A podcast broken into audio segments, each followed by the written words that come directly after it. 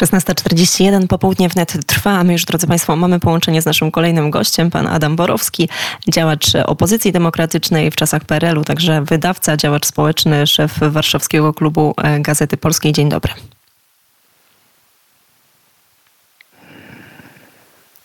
Halo, halo, dzień dobry panie Adamie, czy się słyszymy? Słyszymy się, słyszymy. Dzień dobry. Panie Adamie, pan wzywał w wigilijny wieczór. E, Polacy przyszli na Plac Powstańców Warszawy. To jest pod siedzibę telewizyjnej agencji informacyjnej. Ja też pana e, zaprosiłam i dzisiaj chciałam poprosić o taki komentarz, e, także jako właśnie działacza opozycji w czasach PRL-u, bo część młodych osób, część naszych młodych odbiorców oczywiście nie pamięta tych czasów. I no takie pytanie, jak pan to wszystko ocenia, co się dzisiaj dzieje? Wie Pani, to bardzo, znaczy tak, oczywiście pewne cechy y, poza zbliżoną datą, to oczywiście są bardzo wyraźne, bo pierwszą rzecz, jaką Jaruzelski zrobił, to wyłączył w ogóle telewizję. Natomiast ponieważ, y, ale wtedy były zaledwie dwa kanały, prawda, pierwszy i drugi, wyłączył, przebrał się, ubrał się w mundurek i zaczął nam czytać to swoje Y, no, y, wprowadzenie stanu wojennego. Teraz jest no, odrobinę inaczej, prawda? Bo po pierwsze są również media y, prywatne, y, które tak naprawdę są y, no, mediami z nadania tej liberalnej y, większości, bo przypomnę tylko, że pierwszą koncesję, którą dostał Polsat, to była dla pana Żaka, który był no, w czasach komunistycznych przede wszystkim cinkciarzem, krótko mówiąc, y, prowadził działalność przestępczą, bo wymiana walut oficjalnie była za, y, zabroniona. Y, to jest po pierwsze i drugi, i drugi raz byli za, no,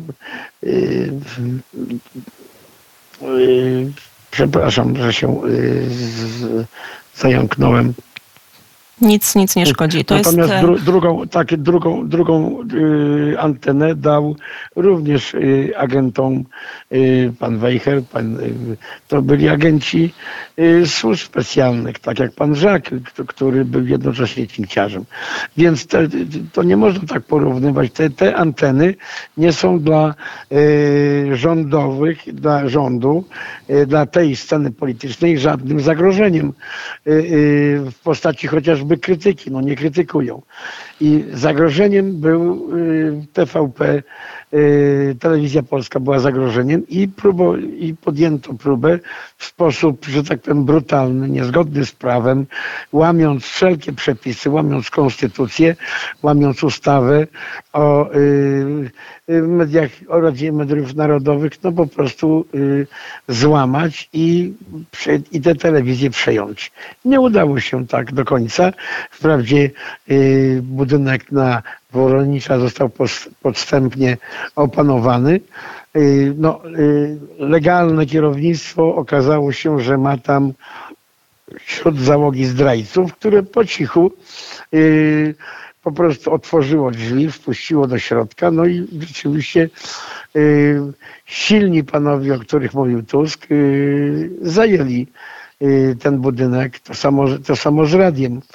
Natomiast y, tutaj już TVP Info już się y, tak łatwo nie poszło.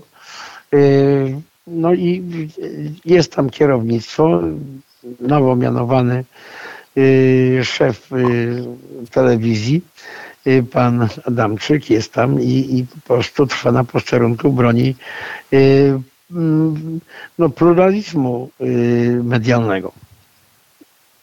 Więc I tutaj powstaje pytanie, jakie, Mhm, proszę. Nie, nie, chodzi o to, że oczywiście póki co to nie wyprowadzono wojsko na ulicę. Policja, która tam pilnuje tych ośrodków, zachowuje się powściągliwie. Y, wbrew temu, co robiła opozycja, która wprost y, działania y, Prawa i Sprawiedliwości nazywała, że to jest stan wojenny, że tak za komuny, wie pan, wiecie Państwo, takie brednie tam opowiadali. Natomiast tutaj oczywiście działania są brutalne, niezgodnie z prawem, łamie się konstytucję, łamie się prawo, ale jednak no, ze stanem wojennym to trudno porównywać. Nie ma ofiar śmiertelnych. No jeszcze wszystko przed, Donald, przed Donaldem Tuskiem. Oby tak nie było i tego sobie nie życzmy, bo oczywiście tutaj no, są, są różnice, o których, o których pan wspomniał i to są, i to są duże różnice, natomiast no, powstaje takie pytanie o to, co dalej i jakie zagrożenia niesie za sobą ta e, sytuacja. No, mamy obecnie podobną, pan wspomniał o TVP, mamy też Polską e, Agencję Prasową, zresztą e, tak, tak. odwołany, odwołany prezes wezwał do takiej solidarności zawodowej, napisał, napisał taki list, a wręcz apel do światowych mediów, do organizacji dziennikarskich, E, no i pytanie, czy ten apel e, spotka się z jakąś odpowiedzią i z jakimś e, wsparciem, bo raczej na to, że czy Komisja Europejska, czy jakieś instytucje, które, które przez lata no, oskarżały Polskę o łamanie zasad demokracji, na, tako, na, na, na taki odzew tutaj nie ma co liczyć. Nie, to prawda. Z Komisji Europejskiej myślę, że niespecjalnie. Natomiast y, ze światowych organizacji dziennikarskich myślę, że y, owszem, już y, czytałem, że w Stanach Zjednoczonych zaczęto opisywać w sposób właściwy to, co się w Polsce dzieje, że brutalną siłą, niezgodnie z prawem, rządzący przejmują, przejmują media, prawda? No i jeżeli się pojawiają takie zarzuty, że PiS zrobił to samo, to trzeba jasno sobie powiedzieć, że nie zrobił tego samego. Oczywiście od 1989 roku telewizja y, Polska jest telewizją de facto rządową. Zawsze była to tuba y, no, rządzących y, i za każdym razem różne były rządy, ale za każdym razem przejmowały tą telewizję w sposób, że tak powiem, y, legalny. To znaczy, oczywiście rządzący mają prawo do zmian, y, natomiast nie powinni się bać krytyki. Przejmowali i PiS też przejął y, telewizję publiczną, ale zrobił to w sposób legalny.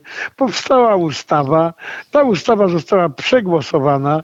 Y, y, tą ustawę pod, y, podpisał pan prezydent i jasne jest, że KRS nie może wpisać nikogo innego do, do zarządu, znaczy do, do rejestru bez delegacji Rady Mediów Narodowych.